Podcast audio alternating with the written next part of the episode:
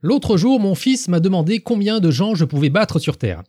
Et par battre, il voulait dire en combat à main nue, hein, pas en tennis de table.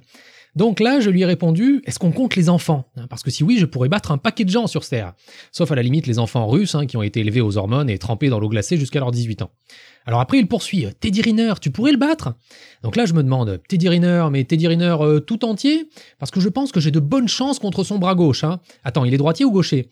Et là, je vois le regard un peu déçu de mon fils, alors je précise, non, mais attends, si vraiment je suis énervé, hein, par exemple, si Teddy Riner t'a mal parlé ou quoi, je pense que je peux le sommer de te demander pardon. L'assommer Non, le sommer. Ah ok, c'est comme l'assommer, mais un peu moins fort. Oui, c'est ça, mon fils, voilà. Il ne faut pas casser les illusions de son enfant. Je suis l'homme le plus fort du monde dans le dojo de sa tête. Parce que oui, mon fils vit dans un dojo. Il veut tout casser, tout combattre, tout le temps. Et principalement son père, puisque s'il bat l'homme le plus fort du monde, il deviendra à son tour le champion. Et il pourra se marier avec sa mère, mais c'est un autre sujet. Mais pour être honnête, j'ai peur de mon fils. J'ai peur qu'il me fasse mal. Pour une raison assez simple, il court partout, tout le temps, saute sur les canapés, les tables, dans les escaliers. C'est un vrai marsupilami, il n'arrête jamais. Du coup, chaque jour, comme un CRS dans une banlieue, j'ai peur de me prendre un coup perdu. En descendant prendre le petit déjeuner, je garde une main devant l'entrejambe de mon jogging dans l'angoisse qui se lance tel un bélier sur un pont-levis. Pont-levis qui reste parfois dressé à 7 heures du matin.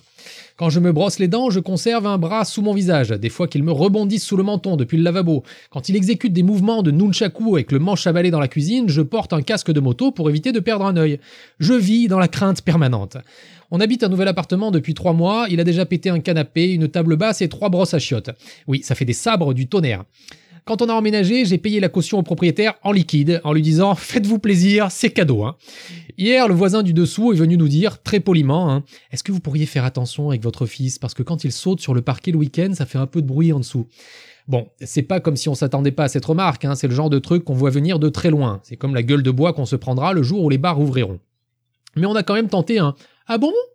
Euh, Et là, le voisin nous a regardé avec un air qui voulait dire Non, c'est physiquement impossible que vous ne soyez pas au courant. À moins que vous soyez totalement sourd, aveugle, insensible à la douleur et que vous ayez le QI d'une serpillière, vous n'avez pas pu passer à côté. Et le pire, c'est que non seulement mon fils fracasse tout comme Chuck Norris, mais il a aussi le melon de Chuck Norris. Il se croit plus fort que tout le monde, il se croit aussi plus intelligent que tout le monde. Une fois, il avait eu cette exclamation en terminant une addition à deux chiffres. Je suis un génie! On a fait imprimer cette citation avec la liaison pour la mettre sous cadre. L'autre jour, comme il se vantait encore et toujours d'être le meilleur de sa classe, je lui sors, en guise de douche froide, mais si ça se trouve, la maîtresse, elle te met des bonnes notes parce qu'en fait t'es nul, et elle veut pas te faire de la peine. Oui, je suis un enfoiré, mais attendez de voir la suite. Parce que là, du tac au tac, mon fils, ce héros, me répond Et moi, si ça se trouve, je ris à tes blagues pour pas que tu penses que tu es un mauvais père.